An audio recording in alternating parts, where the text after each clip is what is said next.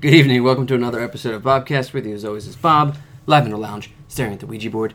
Back here in the heart of the fall weather, it finally seems as if the summer air has lifted. The leaves have fallen, which also brings us the return of one of our favorite television shows, The Walking Dead. The season premiere was on Sunday evening. Uh, ep- excuse me, season eight, episode one. Uh, with that being said, we're just going to get right into it. Don't mind the cats in the background going insane. Uh, please welcome back to the Bobcast, Kevin Quinn. Heyo. Um, Kevin, we've been waiting for what it seems forever for The Walking Dead to come back. Walking Dead came back on Sunday evening. Tell me, like, first off, how are you? You good? I'm good, man. I'm chilling. I'm in the dream. The last time we did this, we also talked about at the beginning. We talked about uh, Walker Stalker Convention, which you. So maybe we can just brush upon that. You you went you ventured out again. I guess it was the end of September to the Walker Stalker Convention. Yeah, it was in Oaks, PA. It was uh, September uh, 30th and October 1st was that weekend. Uh, yeah, it was a good time. Um, uh, it seemed like it was um, uh, more well attended this year than it was last year. Um, you know, it's funny how you can see the progression of the fans and the um, um, the attendance and the booths for the characters based on how the show how Yeah. the show does. You know, um, And there's also other characters from other TV shows who venture in almost like cameos, right? To like yeah, it wasn't. the Vikings guys or whatever. yeah, there wasn't as many other show uh, characters there this year. Like they had um, Sean Patrick Flanery, I think that's his name, uh, from um, Boondock Saints was there. And they Yeah. had like a He must be Norman Reedus. Norman, Norman hit it off, and Yeah, he, yeah. kind of just stayed like stagnant, right? It's like Bill and Ted's. yeah, it is. true. Blew up, and the other guy. The other Speaking of which, not to get off topic, I really want to see that Bill and Ted three.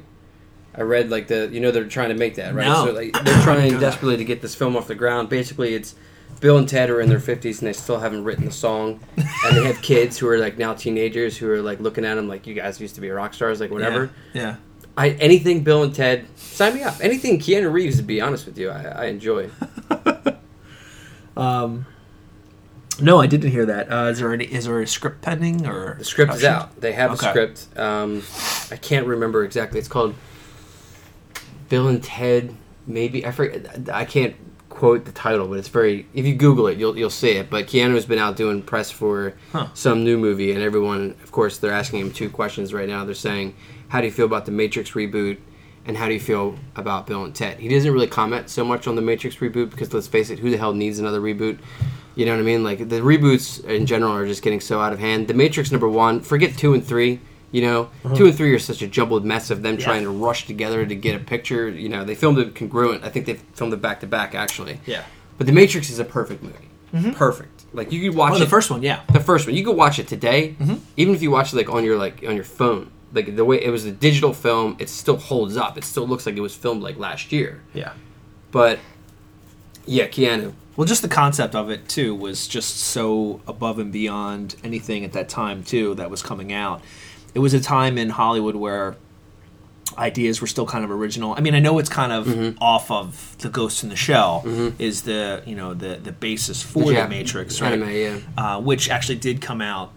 Was it last year or the year before with? Uh, I think it was last year, and then it was uh, whitewashed. Yeah, and Scarlett everybody's upset about Johansson. that. Yeah, um, it's happening a lot in Hollywood where know, yeah, it's nothing but roles- reboots anymore. I mean, look, there are Yeah. some movies I I could see yeah doing a reboot of it, given the time that it came out. Uh, Mm-hmm. You know the um, I guess uh, what's the word I'm thinking? I'm like brain farting over here trying all to think of words. right, You know, Um, sometimes that happens on the podcast. sometimes it happens in regular life. You just like Well, what?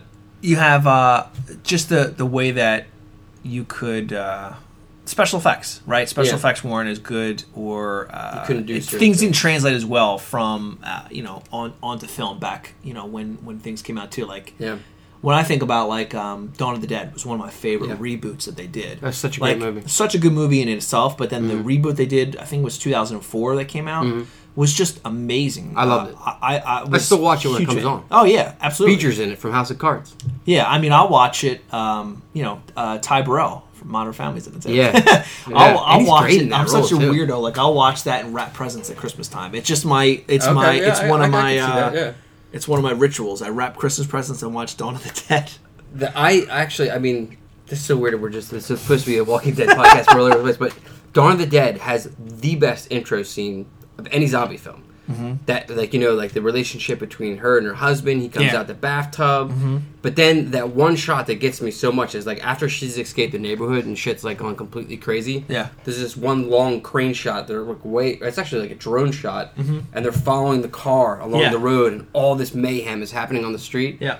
And it's actually Zack Snyder that directed that. He did Batman vs Superman. And, Mm-hmm. Yeah. I mean, I feel bad for him. I mean, he had some some great movies. He's been critically lauded. He lost his daughter. Um, she committed suicide. He had to jump off of uh, Justice League because of it.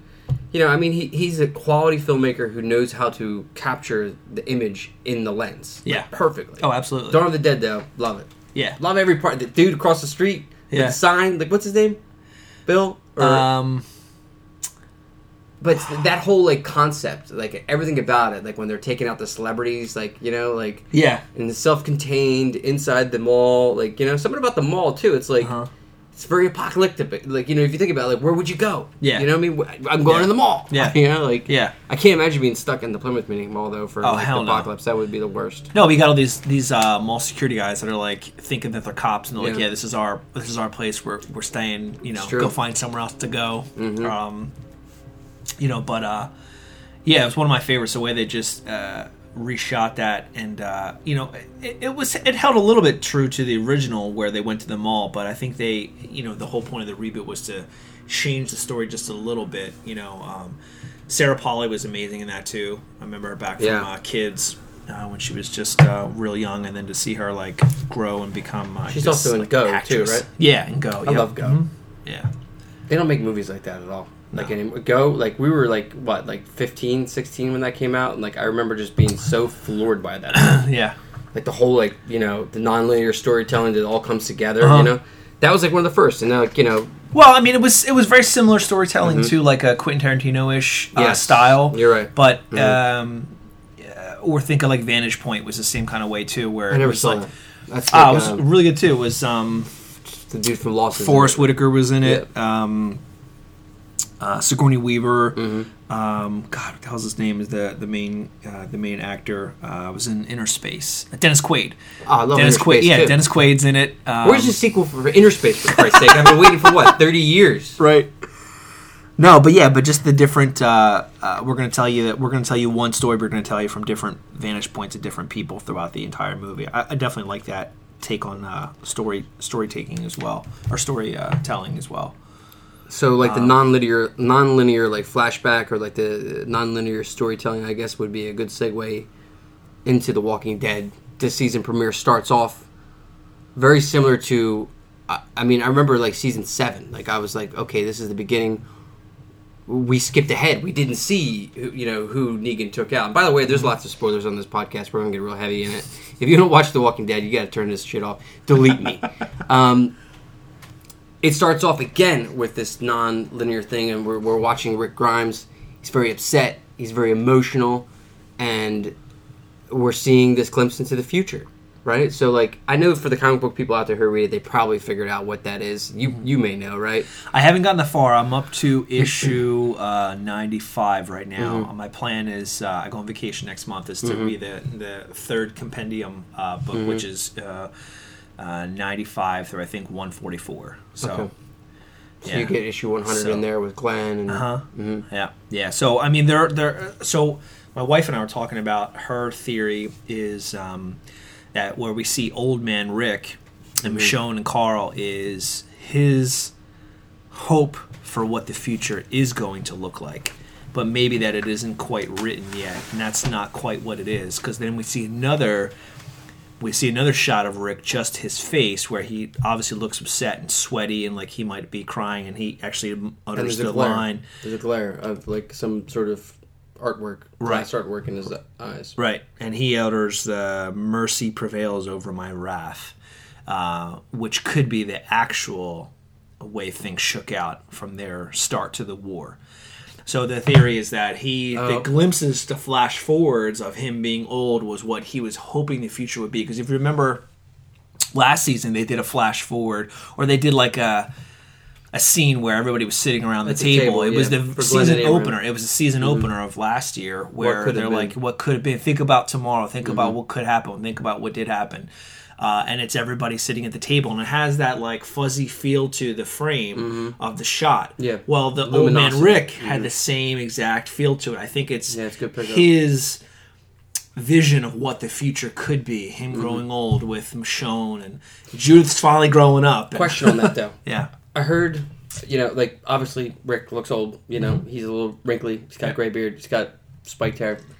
Um, Carl's voice, they they they they, took it in the Adobe Premiere and they they deepened the audio. Like I heard it, like just like you know, like they took the line and they just brought him down a little bit Yeah. to pubertize him. Michonne didn't look any different to me. Did you catch that? Well, yeah, I mean, you know, there was she made the comment on the Talking Dead because I watched that as well that she said that you know Rick was they were joking that they made him look so much older and that Michonne didn't really look old and she's like I don't know what you want me to tell you you know black don't crack She did say So that. See, I didn't get a chance to watch it. I fell asleep though. Yeah, but so you don't really know how old So- everybody is on the show either. Like they've never really acknowledged birthdays or anything like that, so you don't really know how old Rick is. You Mm. kind of get an estimation that he's probably like in his late 40s, early 50s, right? Given the given how old Carl is. True. But you have no idea how old Michonne is either, or how any, how old any Mm-hmm. any other characters are really supposed to be. You know, But did Michonne have any makeup on during that scene? Because I don't recall her like having. She was just sitting at the table like, "Yo, what's up, old man Rick? How you doing? yeah, I think she You're had like looking a- old and decrepit. What's up with that a- watch in your cane?" I think she had a little bit of gray in the dreads, but not not as much, not nearly as much. I mean, Right. it was so weird because they made it was they made it seem like Rick was so much older, but then you know uh, Judith was really only like yeah. a couple years older. So maybe this theory that you're talking about is correct, and that it's just Rick's what Rick is envisioning that Mm-hmm. he wants out of this situation. So in, in other words, like he wants to defeat Negan and to become an old ass man who can't get out of bed without without a cane, without cane, Yeah, or he an gets man. injured. So yeah, that without an old man's cane. I mean, let's first talk about like okay, Andrew Lincoln. I could watch a whole episode of just close-ups of Andrew Lincoln. Have you noticed in the last two seasons they are using his eyes more than ever as characters? Almost no, like they, this is always his close-up shot. It was at the season seven premiere. You know, the blood came here on the trail of his cheek, hmm. and now we're opening with the same stuff. It's like Andrew Lincoln's eyes, and like kudos to him for being such a good actor because he gets himself in an emotional tizzy. You know what I mean? Like I don't know anybody else that can produ- that can do something quite as like you know dramatic as him. Well, you, think know? about too the what you're what you're referring to the the artistic view of the of the shots that they take. You look at Greg Nicotero. A lot of a lot of those Yeah. Mm-hmm. episodes have been directed by him, and it could just be his take on. Did he direct last night? I think he did. I'm Okay. pretty sure he did. Mm-hmm. Um, yeah, I'm almost positive he did because Mm-hmm. he was talking about uh, specific um, things from the episode on The Talking Dead. He came out on the stage. One of them was the the single head that was kind of like still moving. It was an homage, um, but um, but yeah, you know, uh, for sure. Like you know, uh, one of the things I always loved about Andrew Lincoln in this role too is that how you just completely. I mean, it's job of an actor to get you to believe that there are somebody else, but Mm-hmm. I totally just am like in awe of how well he is Rick Grimes. He you know, is. like one of my favorite. It's such a weird one-off scene too, but one of my favorite scenes of him was him him and Shane. They were driving. It was um, season two, 18 miles out, where they're driving Randall out to you know basically Get rid of let him. him go, and um, he starts talking to Shane, and he has this whole kind of monologue about how they need to be smarter about taking out the walkers and not use guns as much and start using their knives. And he's like maybe the weather does affects them we don't really know yet. And he's like just telling this random one-off story you know like his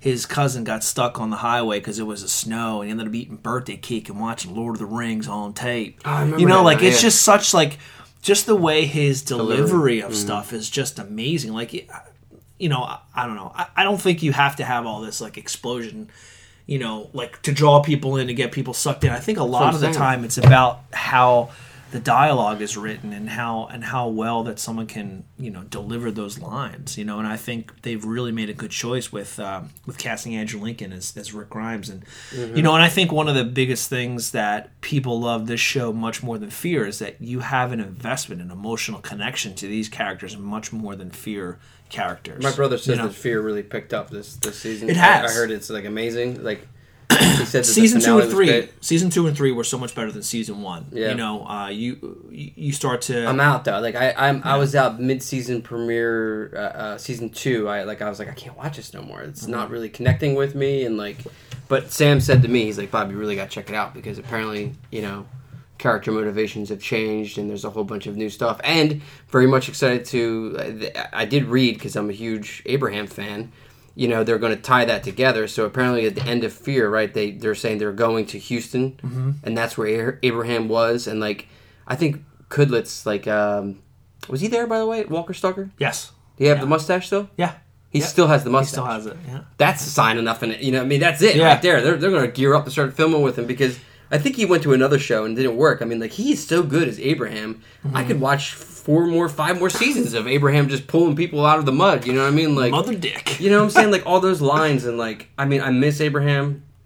And to tie in what you were saying with Andrew Lincoln, you know, like the monologues are great, but also like the physical acting. Uh, season seven, the premiere, when Negan wants to take off Carl's um, hand at a 45 degree angle with the Uh-huh. Axe. Yeah. Um, when Andrew Lincoln starts to cry and this one snot bubble pops. Yeah. That's real. That is Yeah. some real shit right there. And he's like, it could be me. It could be me. You know? Yeah. And like, I'm just like, oh my God, dude.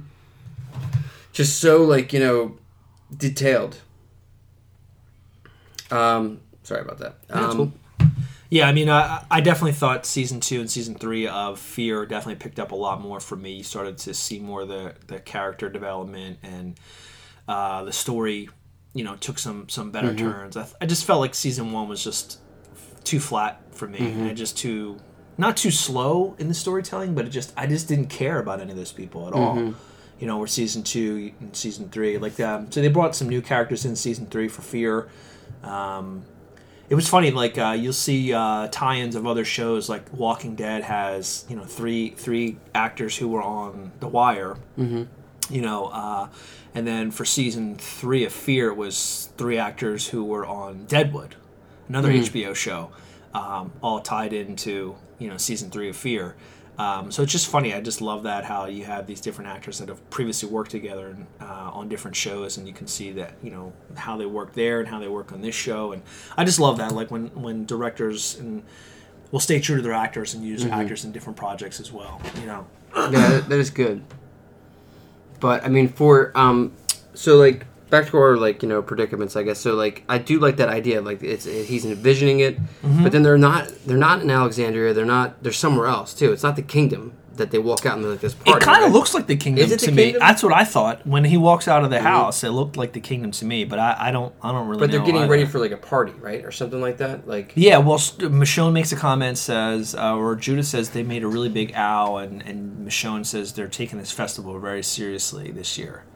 So almost to me, it sounds like it's almost like a, a celebration, like an Independence Day. You know, like a, they made it into Mm. they a did say festival. owl though, right?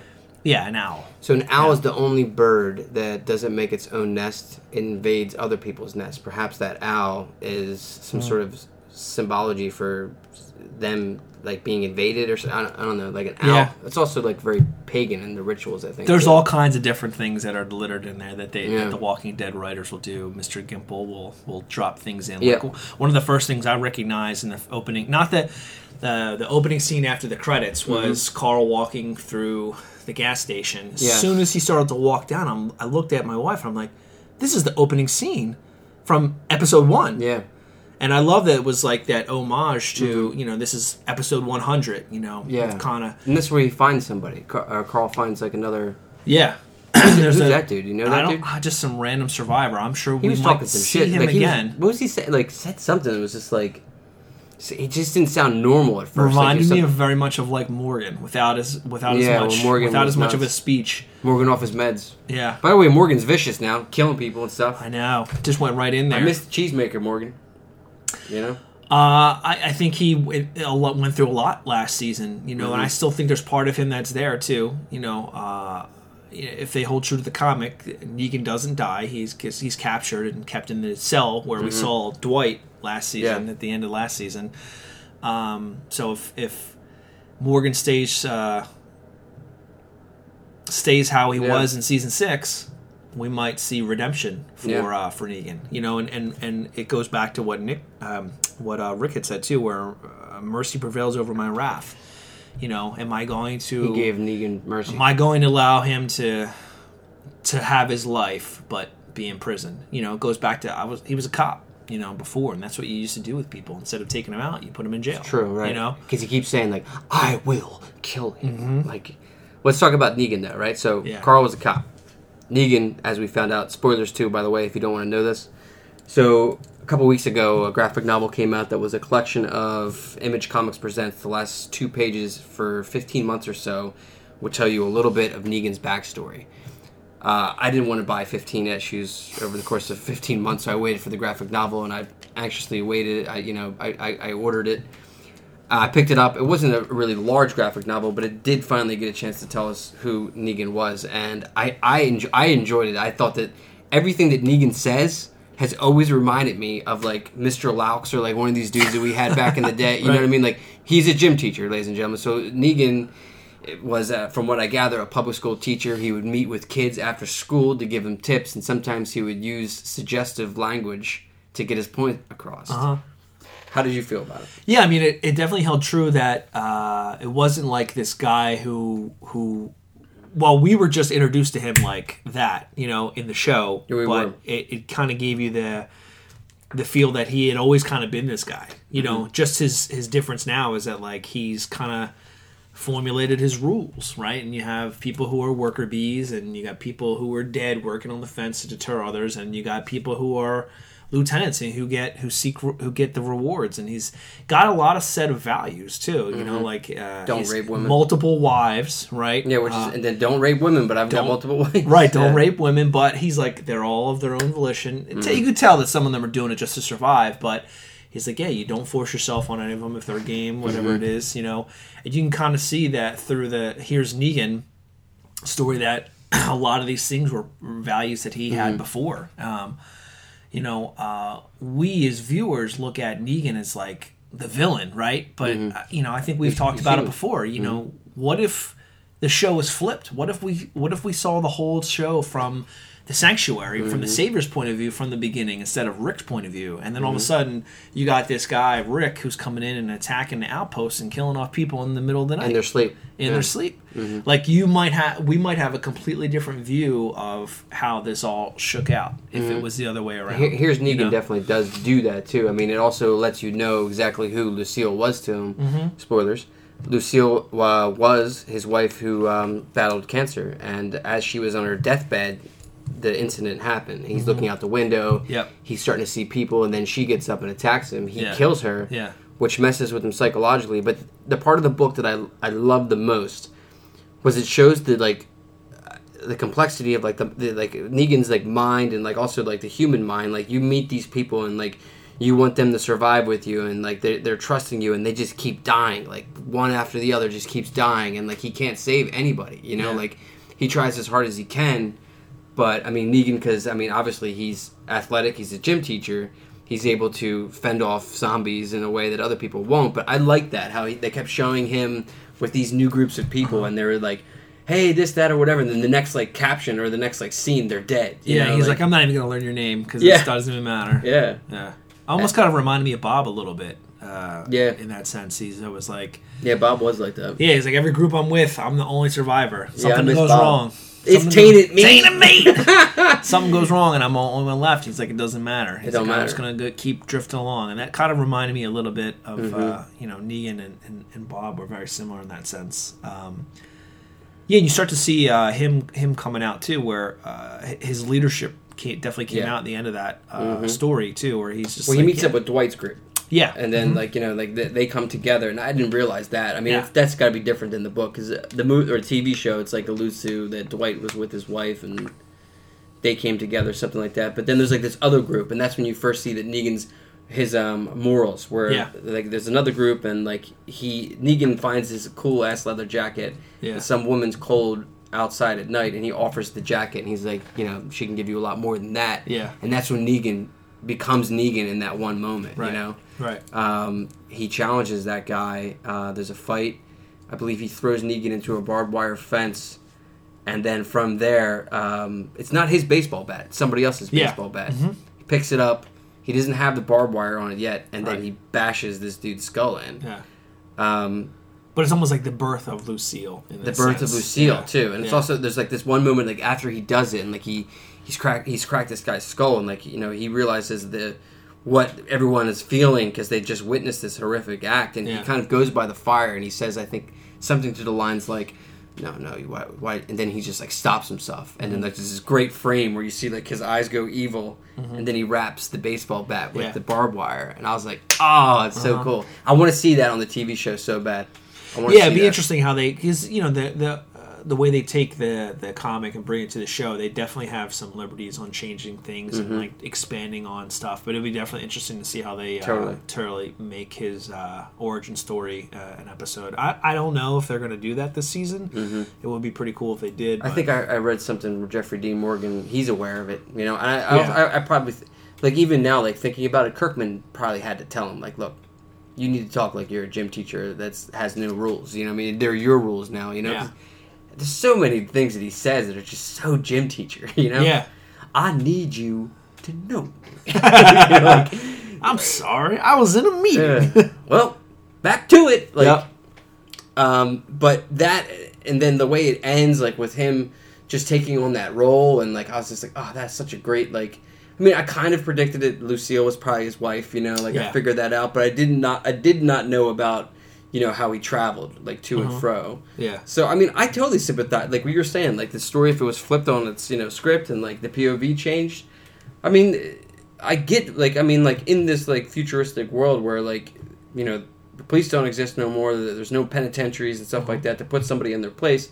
I guess the only way to do it would be like this, like you know, people wouldn't forget that and they would fear him. They Yeah. would fear him so much. Yeah. So I get that, you know what I mean. And plus, I love a good bad guy. You know. Yeah, I mean, it's so it's just we see him as the I you know we see him as the bad guy because of how he was introduced in the show. But you think back of how like uh, when Carl snuck on the truck last season, Gave him mercy. He gave him mercy. He only Carl killed a couple of the, couple of the saviors, and What's all, say? all Uh, he did is he's like, I bet you picked that gun because it makes Looks you look like a badass. badass. right? Yeah, He's like, Same- you scared me, kid. I ain't gonna lie. yeah.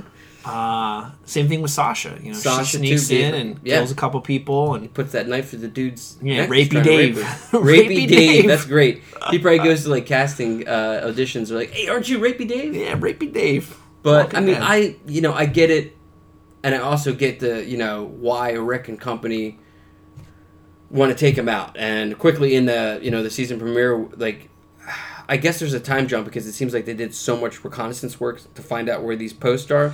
Well, you could you kind of saw that it wasn't the recon, it wasn't the recon. It was the in, it was the intel. It was Dwight giving Yes, him that Dwight- okay, information. that makes Dwight sense. Dwight fed him that info as That to where those sense. lookouts were, because you'd see a brief uh, sharing of information between Dwight and um, uh, Daryl when they were shooting the bolts. arrows. not arrows, bolts. They call them. Oh, excuse me. I know. I started calling them.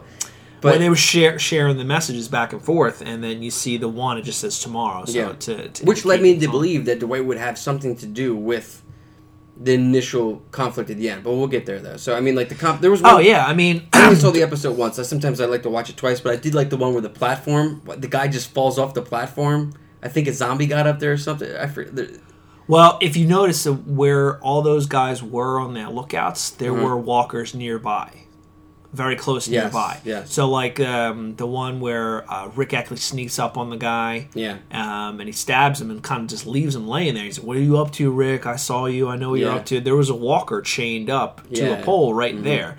Same thing with the guy who was up in the perch. There was a walker They down below. They yeah. keep him close by, almost like a camouflage, like Michonne would do with her pets, where there's a Yeah, camouflage there. That's a good point. So, um, yeah, but the uh, the intel that Dwight was giving them to help them, Mm-hmm. you know, kind of take out Negan, uh, you know, and it's funny too when he when uh, they approach the sanctuary and Mm-hmm. Rick kind of gives his, uh, you know, like, hey, yeah. My dick's pretty big now, Negan. Well, What do you want to do? You know, Nick, Negan kind of like gave that nod, like we're gonna play this. You know, even Yeah. though I know mine's bigger. And uh, Rick kind of calls all the lieutenants out. He's like, "Yeah, I know all you guys. I know all your names except for uh, Regina. He Mm-hmm. knew everybody else. You know, Gavin and and uh, Dwight Yeah. and Simon. He's like, all right, yeah, this is the deal. And he you offer, guys can, offered them right. Yeah. You guys can all have your lives. I just we just want to take out Negan, and, Mm-hmm. and that'll be it. you know, and, uh, and you kind of see the pause. Like even Gavin's like, all right, let's take a time out here Mm-hmm. and just uh, pause for a minute. So you definitely see that there's some dissension in the ranks. Like we are, we as the viewers know that Dwight is already working with the With rest Rick, of our yeah. with the rest of our crew. Um, but you could tell there's some pause in Gavin's voice there too when he says like, Yes. "Let's hold up." Simon definitely is I love Negan's Simon. right hand man. I love Simon. When they brought out Greggy. I was like, oh my god, like they're, you know what I mean? Like I knew exactly where that was going. The guy who plays Greggy, he's such a dick, dude. "Oh, like, Xander Berkeley." Yeah, but I mean, he's not a, like, uh, the, but the role of Gregory, God, that is like, Oh, you know, no. such a weasel. and just like you know, then when Jesus calls out, the hilltop is with Maggie. like, oh my god.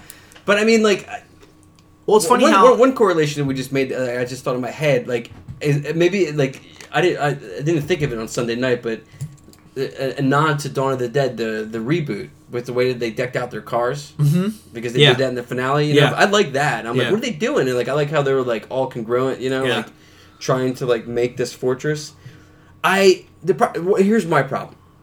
I know Negan's fearless. I know he's psychotic and stuff like that, but I would never walk out there with No. just the bat. Right. I never would walk out there. Yeah. I'd walk. I mean, even when Carl was on in the the truck, I mean, he pulls a couple people in front of him because he knows. Mm-hmm. You know what I mean? Like, is Negan just that crazy? I mean, that he wants to deliver his monologues with no wet. Like, he didn't even have a gun on him. You know, like.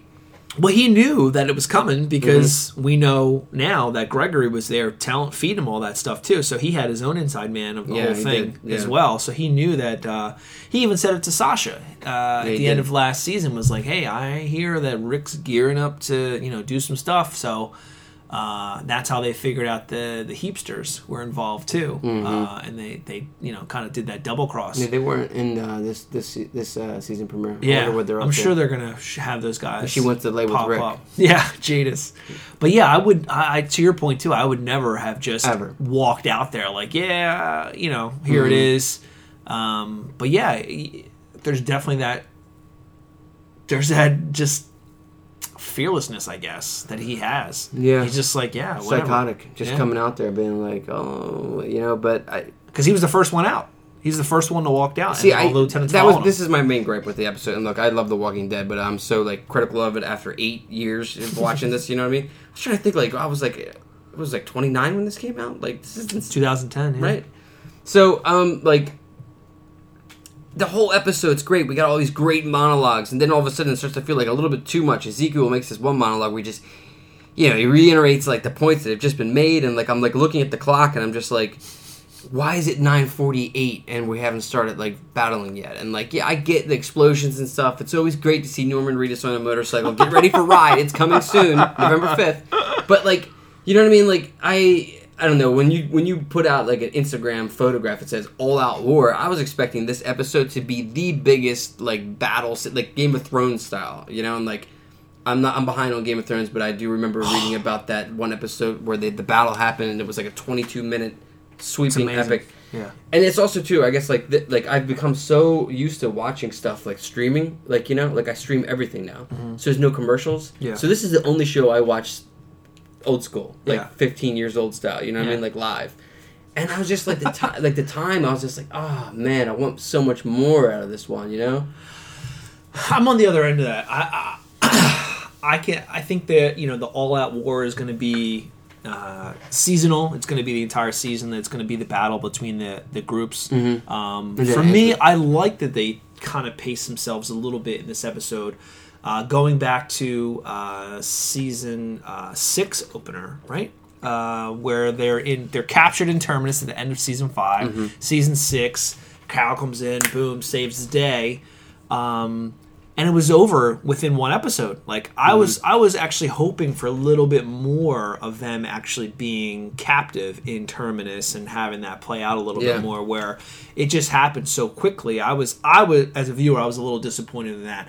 So I like that they have not drug it out, but they've start like yeah, this is the beginning of the war. Like they got themselves battle prepped. There was a lot of planning that you're right that went into that where they had they corralled the horde uh, to come up the highway. They Mm-hmm. planted the explosions in different spots and um, It made everybody made, want a made too. yeah made the cars uh, reinforced and Mm-hmm. they sacrificed the RV you know um, Yeah. for the explosion Yeah, and yeah. that you know, but just kind of get everything in place. And then they also attacked an outpost. We saw at the very end of that episode. They they they start to attack an outpost. So I think it's going to be. It is all out war, but I think it's going to take a while Take to a while. show because, there's lots of outposts. correct. Yeah, it's so this huge. Is the sanctuary. Yeah, so there's lots of places because we learned that with Michonne last mm-hmm. year. You know, I, is- I, did, I didn't realize until you just said it, but they blew up the RV that Negan gave him. Right? Negan gave that to him. He's like, "You're gonna need it. You're gonna need it to haul all the shit you're gonna be getting for me." Well, he left it for them at the beginning Was of it season theirs? It was seven. theirs, right? theirs. Okay, it was cool, there to cool. begin Yeah, with. Yeah, that's alright. the one that Eugene was riding in. Yep. They'd let Eugene leave by himself to try to take off, and they captured Eugene right away. Poor at Eugene of up there seven. with standing next to Negan, not knowing what to do. Like he knows shit's about to hit, Uh-huh. you know, but he's like, Yeah, he even tried to reason with Rick for Yeah. a second too. Rick's like, "Nope, nope. I know who I know you who you are." are. Yeah, yeah. I know who you are." So you, There's you so actually you much. met Eugene, right? Uh, you, what's his real name? Josh McDermitt. And you say it was very cool to you, right? Yeah, he's funny, man. He's a funny dude. So Mhm. Uh, we were standing in line. My wife and I went, uh, stood in his line, and you can just see how the interactions he had with different people, and Mm-hmm. because you know you're just you're right there, and you kind of see all Mm-hmm. the interactions he has with all the other people, and he actually it was um, you could get a something signed by him or take a selfie, and he actually took the selfies with you. We he took like five or six. Or no, more than that. It was probably like ten pictures he took with us, and you know we made different that's faces awesome. and stuff. And so I walked up to him and I was like, "Yeah, you you're you're kind of a funny guy." I was like, "I think I think if circumstances were different, you and I would be friends." Mm-hmm. And he's like, "Oh, I don't know about all that." And he's like, "Her, I'd probably be friends with." And I had said that to Ah. my wife in line. I'm like, "Watch, he's gonna say something like he'd rather be friends with you." And I was like, "See, I told you he was gonna say that." Eugene brings the sex. yeah. And he's like, "Oh, do you have low self esteem?" I was like, "Y- "Obviously." That's what he yeah. I was like, "Obviously." Yeah. And then uh, he's like, "Oh," and he like leaned over, gave me a hug, and I was like, "Yeah, see, I knew we would be friends." That's cool. yeah, he's And uh, how was Austin? Plays Dwight. Austin was very uh, just right to the point. Got my line. There was nobody there. We got in his line. We got a, a photograph uh, signed by him and a He's picture. still He kid, took right? Isn't he like 28, 29? I don't know. He seemed very. He seemed standoffish, but Mm-hmm. there was um, somebody that my wife works with that said that she had gone to the airport the day before when they all came in Mm-hmm. and saw them all get off their flights, and she was there, stayed to the very end. Austin was the last one who came in at like one o'clock. So if he came into Philly at might one, got tired. to his hotel, he might have Yeah. been tired, but whatever, dude. You're I didn't even think of that. People come with the Atlanta to Philly flight. It must have been like everybody at the airport, like all the, yeah. The Walking Dead fans trying to. So he was very quick. It Yeah. was like you know we just were like, hey, what's up? Mm-hmm. And uh, I was wearing a uh, um, uh, shirt of Jack Nicholson's face from The Shining, and Mm-hmm. Austin was the first one we walked up to. I did fanboy a little bit when we walked up to him, and he was uh, he was like, oh, I like your shirt. I was like, oh, thanks, man. It's from The Shining. He's like, yeah. I'm like, oh, what an asshole. He's young, like, enough, he's young enough that he might not even seen The Shining. well, yeah. Well, so that was the other thing. So Mm-hmm. when I walked up to Josh McDermitt, he was like, "Oh, that's a cool shirt." I was like, "Thanks, man." And he's like, "Yeah, I've never seen The Shining." I was like, "What?" Really? I was like, "Dude, you've never seen The Shining?" He's like, "Nah, I've never seen. it. It's too scary for me." I was like, "Oh, stop." You're on The Walking Dead. Right. So, but I actually had a Mm-hmm. conversation with Lennie James too. We met, uh, plays Morgan. Uh, so he was in That's the the second time you met him, right? no, the first year we went, we did a photo op with Seth Gilliam, Mm-hmm. and uh, I'm such a huge Wire fan. I was wearing actually a shirt from uh, it was Omar from The Walking Dead. Mm-hmm. I mean, I'm sorry, from The Wire. And uh, Seth looked at my shirt and was like, "Oh my god, that's Mm-hmm. awesome." He's like, you know. I think The Wire is the best TV series ever on TV. I was like, "Oh my god, me too! I've been saying that for years." I, you know, I, I, I, it's the one show I had, haven't seen yet. oh my god, you gotta watch it. I've watched all the HBO shows except for that one. And I think there was a reason for it. So I, good. I, I think I didn't have it or something, but anyway so Yeah. um so this year the same location of the booth where um uh seth was last year uh, lennie james was at this year Mm-hmm. and uh so we walked up and uh, he's like, "Hello, how are you?" And I was like, "Great." And he's like, "Where are you guys from?" And I was like, "Conshohocken." He's like, "Conshohocken." And he's like pronouncing. it. I'm like, "Yeah, yeah. I don't want to talk about where I'm from. I want to talk to you about last year." we came to this event and uh, Seth was in the spot. He's like, "Oh, were you hoping to see Seth again?" I was like, "No, no, no, no, no. I, I wasn't disappointed that you were in his mm. spot. I was just when there was a moment we were standing in line and you came up from behind the the booth and you said hi to Seth and you guys like embraced in this hug that was just like epic. It was like it's how you greet mm-hmm. somebody that you're it's your fa- a family member and it was mm-hmm. just like long and I'm just standing there geeking out like wow, uh, Morgan and Father Gabriel are like embracing each other right now, and why am I not taking a picture of this? And he just started cracking up, and I was like, yeah, I just missed the opportunity to like kind of capture that. There hasn't been a lot of scenes between those two characters, has there? Um, No. there would be too. No, there hasn't. And like you know, like, yeah, no, there hasn't been. Um, but yeah, he was really cool. Lennie James was pretty cool, and uh, and then I said to him, I was like, yeah, I was like, and kudos to you, man. Uh, you know, what job well done. Like, you know, uh, for your accent. I remember, you Yeah. know, years ago watching you on in, in Snatch, and then all of a sudden, you know, this show comes out, and first episode you're there, and you like put on this southern accent. I'm just like in awe of how you do such. They a, really do a good job. really Yeah. good job on on this accent. And it's just Lincoln, it's- too. I amazes mean, me. Yeah, yeah. yeah. And he's like, "Oh, thank you very much," and you know, Mm-hmm. in his British in his British accent. I love Morgan. I hope he doesn't go anywhere, and I hope he doesn't stay dark because like that's. I think Cheesemaker's probably that and No Man's Land are like my two favorites. Like I love those episodes so much. Mm-hmm. Yeah. I think they're the same season too, but I mean like Yeah, I I love those. That's the Cheesemaker story. I was like, ah, I remember like thinking that week, like this story's so good right now. Why are we doing a one-off episode? Yeah. I think I watched the Cheesemaker episode maybe like five, six times.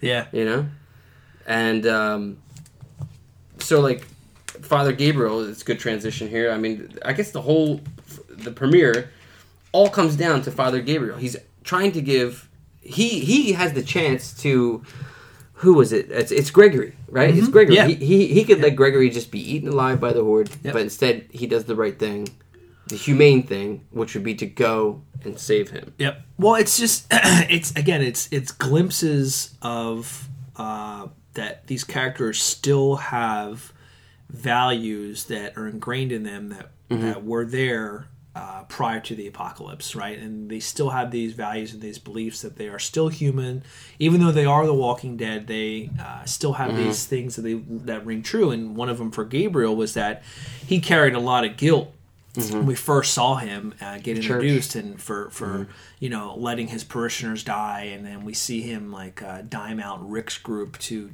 deanna uh, when they get to alexandria like, hey this isn't a good group you should be watchful He's out of his mind then. he tries to get rosita to kill him and He walks up on a walker like he wants to die. Right. So when you see this like battle he has, and then you f- see him start to get more comfortable. Mm-hmm. Like, yeah, this is the world we live in. This is who you know. I, I'm with Rick. I'm I'm gonna follow. Mm-hmm. He Rick. had the turning point where, where uh, in No Man's Land, actually, where he takes Judith, right? And he has this line or something like, "You think you can do this?" He's like, I, "What does he say? Like, I have to," or like Yeah. something like Yeah, that. he's right? like, you trust me to guard Alexandria. Yeah. You trust Alexandria in my hands, and he's like, absolutely. Yeah. You know, Rick says absolutely to him, and so I mean, it's but he still has that part of him Mm-hmm. that's like, yeah, like we're attacking this other group, yet I see another human being that's in trouble, and Mm-hmm. I'm, and you see that that split second where he's like, ah, ah, shit. All right, Yeah. I'm gonna go. I'm gonna go help Xander, even though he's kind of a dick. Yeah. And he is, you know, ratting us out, and he's obviously standing with the Saviors now. He goes to try to save him anyway. It's true. Uh, and it and it flips on him because Xander is who he is. He's a coward. He's been a coward since we've met him. He's never killed a walker. He's never killed a person. I think the only time he's been out of the walls is the few times we've seen him with the one time with Maggie, and then when he went over to the sanctuary where uh, yes. when Simon told him to come see me, and then this episode. Like he he's probably never left the hilltop other than those three times since this all went down. That's true. Um, he's always just been, and it's so funny to me how he was actually able to get in his position as the leader of the hilltop Yeah. because he's not. He he's. He had some ties to the property though, or something like that, right? Like he I was trying to remember something along that the lines of about. that building per se. It was an historical property or something like that. We could. He's in the books too, right? Gregory's Yeah. in the books. I Yeah. wonder if that's the same. But yeah, I thought that that like, uh, you know, like their play of like bringing out Gregory, you know, is like being like, here's the the Yeah. diamond, you know, like no, we know that ain't gonna work. Yeah. you know. Well, they don't. I mean, they're not uh, privy to the fact that like our group, our Alexandrians, kind of has split too. You got uh, Morgan and Carol are pretty much at the kingdom now. Like that's that's where they Pretty call much, home. yeah. Mm-hmm. You know, like ever since last season, um, they've stayed there. You know, and you got Mm-hmm. Maggie. Last season went to the hilltop because Dr. Carson. Yeah. Uh, She's taken over. She's that's that's where she stayed too. So Mm-hmm. even though they're part of you know Rick's group, like they've kind of split and they've branched off and and you know been their own leaders in other places. Like I even did- I- though Ezekiel is the Yeah. Mm-hmm. you know king at the kingdom, like Carol's definitely his secondhand woman for He's in sure. love with Carol. Oh he yeah, loves her. for I sure. Can't wait to see that romance blossom. right, that you're you're shipping that. I like when Rick said um, to Maggie, he said, uh, "After this, I'll follow you." I Yeah. like, all right, you know. Which kind of like leads back to what I said before. Like, it could be the kingdom where he's at in that flash Yeah. forward. It could be he's walking out of the house and you know it's the kingdom because that's where Maggie rules. and they made it. Yeah, she could be. You know? She could definitely be the, the king or the queen, whatever you want to call it. I mean, I get so like Negan. So before all this, so Negan jumps off the platform he's on, and Rick is unloading with his AK, Mm-hmm. right? And like it seems like it looks like a Call of Duty video game for a minute, you know? Yeah. And like he's just like trying to get Negan so bad, you know? Yeah. Like he's trying to kill him.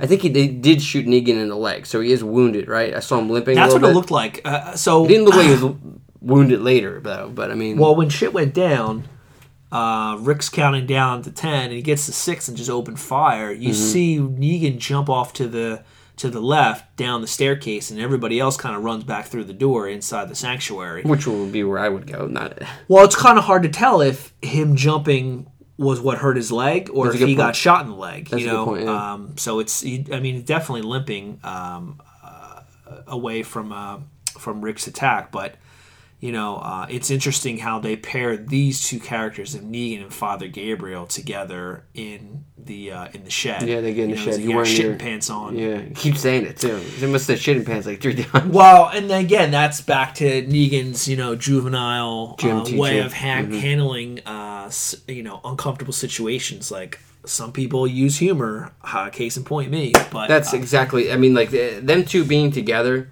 and them two learning to work together, and like Father Gabriel's like you know like when he said to Rick like, "Is this about you or is this about us?" Yeah. you can totally foresee that they will give Negan mercy. You know, like Uh-huh. I, I'd like to see like it'd be great to see Negan team up with Rick. You know, and like Yeah. ha- having Negan like have like a moment of clarity, like I've completely lost it. You know what I mean? Like I'm sorry. You know. And we've never seen that before. I mean, like Rick has been pretty ruthless since uh, Terminus, right? Like he, he's just started taking people out. yeah. Well, he said that he had that whole dialogue to Morgan. He's like, I don't take chances anymore. I, Mm-hmm. I can't afford to. You know, like there was a time where when they were at the prison, they allowed you know a council to Yeah. take to, to form because he lost his fucking mind and was Yeah, you know talking to uh, Lori on the phone that didn't exist and. I forgot about that. um, which is awesome. That was directly from the comic too. Mm-hmm. He carried he carried. Oh, they weren't at the prison when it happened. He was carrying the phone with him at different locations and talking to Lori on the phone. That's nuts. But um, you know, so he- you know he doesn't take chances anymore. It, I think it would be a really far stretch if uh, the Sanctuary and Alexandria teamed up. I think. I mean, with Negan still at the helm. Yeah, I don't think Negan You know, would be the helm. um, or something happens to physically disable him, where he becomes weak and needs them, or something. I definitely see Gabriel and Negan getting out of their predicament. Yes, uh, in, in, an, in an extreme allied way. yeah, and they have to work together. and Correct. then- yeah, and then like how to like once Father Gabriel and Negan have bonded, how does Gabriel allow Negan to be a you know assassinated at the hands of you know somebody from you know Alexandria or something like that? Well, you look at Morgan's point of view the entire time has been listen, I don't really want to fight these guys. I will fight them, but I don't really want to. I feel like there's got to be another way. Yeah. And he's kind of lessened that vocalization of that viewpoint. But I think if Gabriel then steps up and says, hey, maybe, maybe. Maybe we show mercy, then then Morgan has Mm-hmm. an ally in that kind of argument. I mean, that was the whole purpose of him building the jail was that Yeah. he took it from the he took it from the cheesemaker, like he built the jail cell. But we know and that, that backfired on him with Right. when Dave Grohl Jr. went nuts. Whom I miss. I miss Right. Dave Grohl Jr. Yeah. I wanted him to stick around. I thought he was a great actor. Yeah. His eyes and everything. He's Australian too. Another Australian yeah. actor who's killing the English accent. Yeah.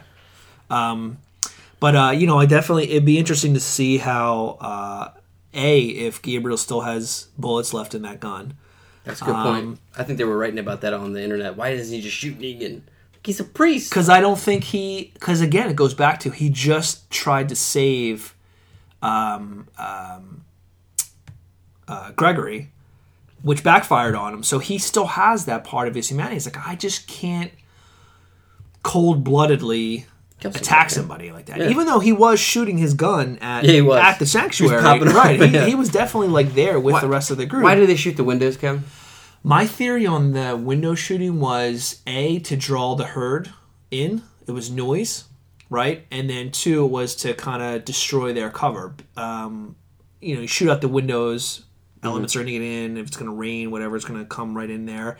But also, it's going to almost like a Die Hard effect, right? When um, John McClane's in the building, he's barefoot, and he says, Yeah. "Shoot the glass," and there's glass everywhere, Yeah. so they have to walk across the glass barefoot. I, I- those are my theories on those things. The, the, the reason was uh, The know, RV also- goes in. What, what does the RV blow up? The front door or like the side of the building? Like I don't even know if the RV blew up the building. It definitely blew up in the courtyard. yeah, uh, which kind of took down the fence to allow the horde that was coming to just walk right in. Um, and again, I think that just the shooting of the windows was the, the to make the noise too. To, make the me, noise. it's a That waste a lot of fucking ammunition. a It's lot. like, yeah, They're, especially they're constantly shooting guns, and I'm like, well, their what are you guns, their bullets are coming from Oceanside, right? So Oceanside's got all those. That's the armory, right? well, they took all the guns from the. I mean, they took all the So guns yeah, from the you want to use it all up, right? I you know? mean, they haven't done any re- reconnaissance work in a while where they go find weapons, right? Like, no. Oh, they that one, yeah, the Negan, circus, uh, the Rick carnival, and right? Michonne found the guns at the carnival, which the heapsters took a good portion of. Yeah, they did. and Rick's group only kept a portion of them. Mm-hmm. Then they went to the Oceanside and took the rest of the army that was there. Mm-hmm. But bullets aren't an endless supply. You know, Uh, Yeah. to me, it's Well, not with uh, Eugene being over there. Eugene, who knows if Eugene's been making bullets this whole time? We don't know what Eugene's been doing since his Right. episode. What's he been doing for Negan? right. That's yeah. I mean, there's so many things yet to be had, and you, so you think that All Out War is going to last this entire season? Yeah, or at least a few episodes. Mm-hmm. I think All Out War is going to last the entire season because, uh, again, you you just saw them attack the initial attack on the sanctuary was just, hey, we're here. We didn't see any back and forth gunfight. Yep. right? Which Negan kind of alluded to. He's like, I don't think it's smart for me to just allow my people to willy nilly just run into gunfire against your people, even Yeah. though it could happen. You know, we've seen him, uh, even though you know he's the villain and we we love to hate him, right? He's definitely been strategic with his attacks on on uh, on people, yeah, on right? people, yeah. So, like we saw last season, uh, or I'm sorry, the end of season six um, was you know them kind of walking up and blocking the road and having Mm-hmm. more and more numbers of saviors there, and it was like, and he said, "Hey, this was a this was a productive day for us. This was just to, uh, for us to show you who we are." Yeah. They didn't kill any of those people just outright. It was we're going to strategically There's the rules. we're going to kill Glenn just Mm-hmm. so you know we're serious and we're going to kill Abraham because I think at some level too like Negan knows like people are a commodity. Yeah. You know like there's a lot less people that there are dead. There's a lot of people too who would like, if, like you know, when um, when um, I got brain fart right now. Norman Reedus. Sorry, it happens sometimes Daryl when Daryl jumps up, he's like, "Rah!" and he punches uh, Negan dur- during the you know the batting sequence. Uh-huh. Anybody else would have killed Daryl right then and there. You know, he Uh-huh. would allow Dwight to put the bolt through him or whatever. Yep. And he did the same thing when um, Rosita shoots. Yeah. Yeah, he definitely doesn't take them out. he admires their courage and, you know what that strength. is? That's a gym teacher. Yeah. Gym teacher would do the same thing. Yeah. You know, Mr. Locke's probably like, "Oh, this boy can throw the ball real good," but he just told me to go f myself. Like he's still playing dodgeball today. You know what I mean? Like, um, sorry, Mr. Locks, if you're out there, but you were a dick. Um, but yeah, I I love Negan. I think Negan's become my favorite part of the show. Like he's just so like you know I like the governor. I thought the governor was cool, but it never really it never really connected with me so much. Like Negan, he's got the best monologues. He's funny, you know, and like his delivery is just like uh, Jeffrey Dean Morgan just kills it. I think he's a great actor.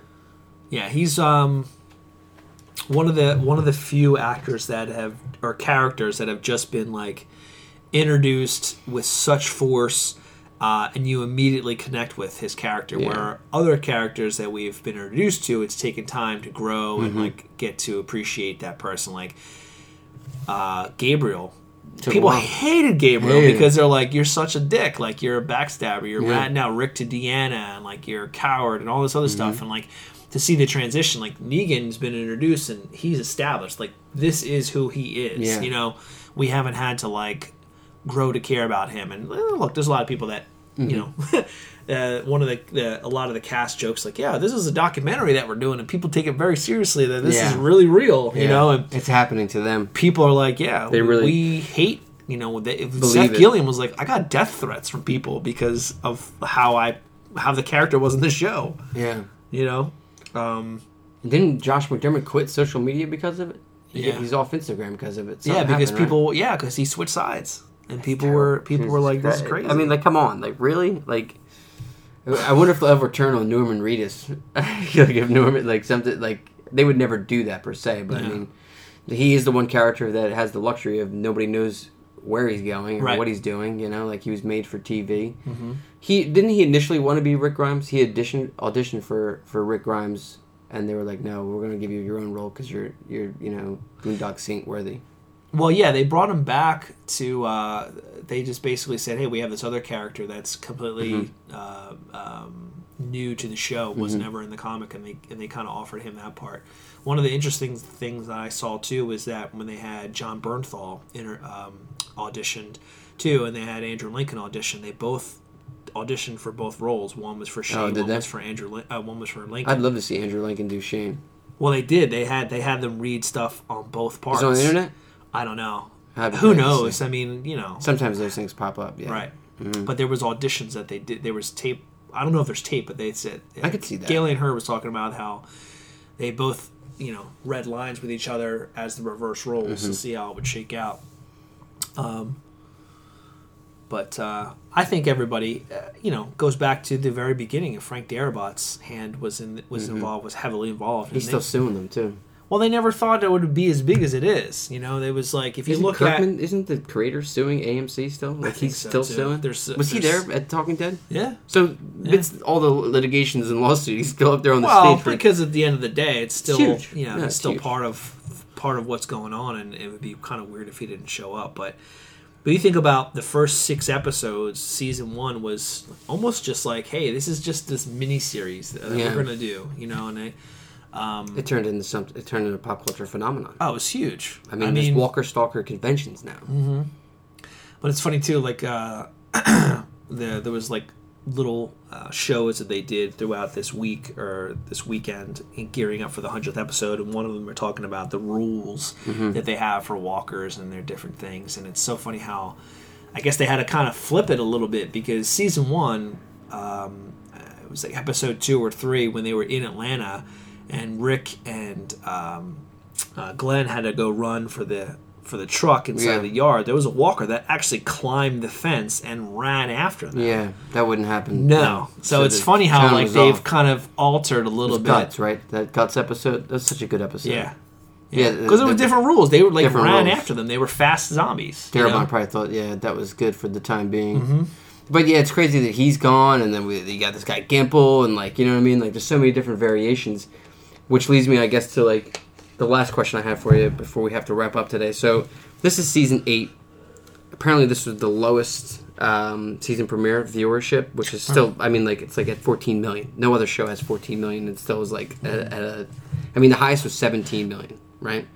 14 million. We're at season eight. Kirkman is at what 144 issues in. We're somewhere around like 120 or something like that.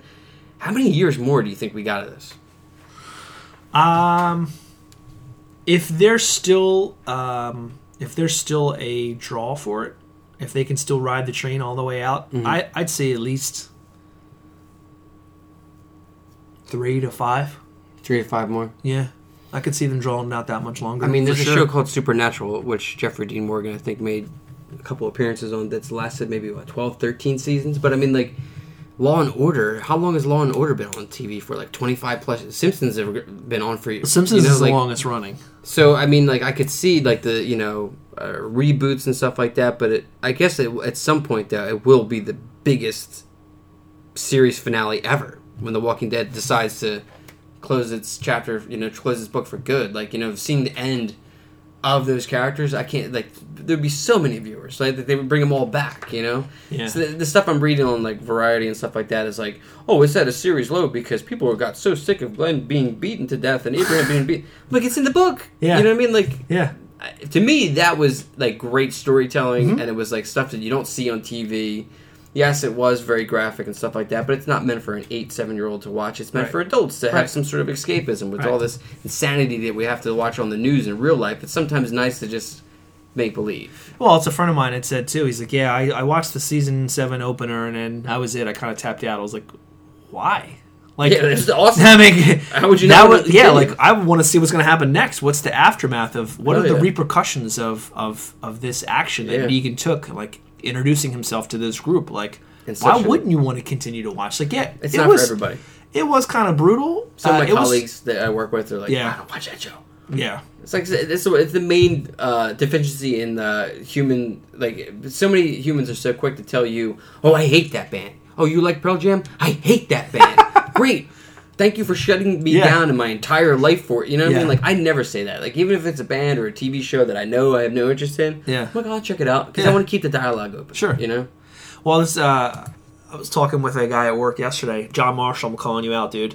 He Marshall. was like, he was like, yeah, I like, I love The Walking Dead. I've been watching it, but then he proceeded to tell me all these things that he doesn't like about the show and how, like, uh, you know, it's, um, uh, you know, you don't really see as much dead anymore. And, and I was like, yeah, because they've gotten to a place where it's, just show the it's a show Yeah. called The Walking Dead, but you don't have to focus so much on, hey, there's fucking zombies everywhere. You can actually have a show Mm-hmm. on its own, but go, yeah, you know what? Zombies are in the background. It's just part of what the show is. You know? story of these people too. Yeah, I, I, I mean, like, look, sometimes I'm very critical of it, just because. I mean, first, I'm a, I'm a writer. I, I, I still do my pen and screenplay writing and stuff like that. So I'm always trying to learn. I definitely learned from The Walking Dead. You know, like great storytelling and stuff like that. But sometimes, you know, like it's fun to criticize it. But at the same time, I love the show. Mm-hmm. I love tuning in on Sunday nights. I love like when it's like 8:48 and I'm like, oh, it's coming up. You know what I mean? Like that feeling, like you know, and that's like the type of feeling too that will be lost in uh-huh. 10, 15 years. There will Yeah. be no more live television. Yeah. I mean, there there may be, but people aren't going to watch it like that no more. They're not going to experience it all together anymore. They're going to experience it in different, you know, like chapters of their lives, and then they're going to spoil it for one another, and like. It's like one thing that's like left over from my childhood that I, I, I, I, you know, and my wife gets it. Thank you, Teresa. She would never listen to this whole podcast. she's not into The Walking Dead, but she knows when it's nine o'clock on Sundays, Yeah. and you hear that music that she's uh-huh. like, "All right, I'm gonna go do my thing, Bob. You have fun." Yeah. you know what I mean? Like, Yeah. she gets it that I need to have that little bit of escapism. You know? Well, I think going back to that we said too, like the I don't know that you know you definitely have more information than I do on, on the statistics as far as the the ratings uh, and season premiere wise and Yeah. stuff too. But you know, I think a lot of it is you know people do stream stuff. Uh, also, They stream, yeah, or they watch it the later. entire last season was told from the almost from the viewpoint of Negan and his group. Whereas we're so used to it being the other way. It's like Exactly. we got this new character, we hating him, and we're like, ah, I don't want to see this, you know. But you know, it is what it is, man. And But you got to change the narrative. Though. I mean, Yeah. like TV shows that stick with the same format don't last per Mm-hmm. se for a long time. Yep. Uh, let me see here. I'm trying to find the exact numbers, but I mean, like, I don't. I, I could. I mean, I could watch a whole episode. You know, I mean, even like the worst episode, like you can watch it again. You know what I mean? Yeah. But like, um, so it says here, yeah, this past weekend saw AMC's The Walking Dead return with its hundredth episode. Blah blah blah. The lowest premiere since its third year. So let's see here. Season three, it attracted 10.86 million. Uh, season eight, which we just saw, was 11.4, which that ratio is like. Okay, Google, stop. Um, season seven had 17.3 because 17.3 was to see, you know, obviously who who's Who meeting kills- Negan's yeah, bat. You yeah. know what I mean? But like that, a lot of that too is cliffhanger stuff. You know. Yep. But I mean, like, numbers don't lie, whatever. But yeah, you're very correct in saying that you know one of the key demographics that you really can't you can't like chart is streaming or watching it on demand or you know like. But I mean, I hope it goes like you said, three to five more years. It, it would be cool to like have it go like I don't want to do ten, like thirteen or four, you know like to have it go that far because I know we got a bunch of stuff left to come. There's Mhm. like there's the whispers, there's Yep. a whole bunch of stuff. But there's stories Um, that have to come out too. Yeah, so like there's a couple of different things we want to see, and there's a, lots of storylines too that are still wide open. You know what I mean? Like so many different aspects that we want to see on the show. I mean, yeah, now we got Old Man Rick and you know Black Don't Crack Michonne doing her thing. I, I'm glad she said that too, because like the whole like the last two days, I'm just thinking like she looked the same to me. Yeah. And then like I didn't really put that together, Yeah. but that is very true. Um, and uh, you know, Old Man or mid twenties Carl. And like there is talk too that like the, the so the Walking Dead the comic at one point it would end with Rick, you know, obviously dying and then Carl taking over, Mhm. which you know would make sense too because it's you know like Carl like what is he like 16 now? Like in like five seven years, he'll be like you know a young actor, totally different looking. You know, Yeah. um, with one eye and like you know almost lost a hand. Like that dude, like you know that character could be pretty strong. I think know? he's badass. My wife hates him. There's a Yeah. there's a following of people that just hate Carl. Oh, I think he's great. character. I, I like him. I I, like. his I've loved him ever He's since the chocolate so- pudding.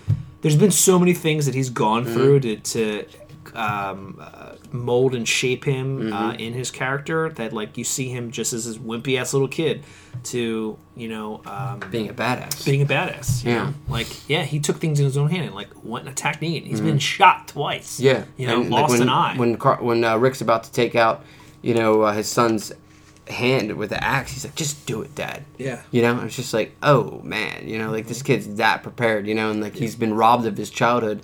That dynamic could be huge too, because it's like any of those young kids as they get older, and there is no youth, no, you know what I mean? Like there's self, like what we got Judith and stuff like that, but we don't see too many kids running around. Like, what happens to the mindset? It's almost kind of like what's happened with the kids out there today. You don't see them on bicycles, you don't see them in Valley Green scouring the woods. You see them with their heads down on the corner checking Facebook and social media. Mm-hmm. Yep. By the way, too, the plague of today is not the zombies, it's being stopped at a red light. I look around myself at red lights, everybody is looking down at their phones. Social, me- social media has become everybody's co pilot. You see your phone there and you're like, oh, I want to touch it. I want to touch it so bad. You know, I want to know, is somebody like my stuff on Instagram? And it's become an impulse. It's become an impulse that's as, like, you know, like blowing bubbles when you're chewing gum. Oh, I'm at a red light. Somebody's going to get hurt one day, and there's lots of people who probably have gotten hurt. Mm-hmm. So that's my message to you. Now, put your phone down. I see it every morning on my way to work. There's kids on school buses. For Christ's sake, social media can wait, you know? That's how I feel. Cahill 2020. That's it. And uh, unfortunately, we're going to have to wrap things up. Uh, stay tuned. We're going to try to do this weekly, um, recapping each episode of The Walking Dead here on the Deadcast. Let's just officially call it what it is with Kevin Quinn.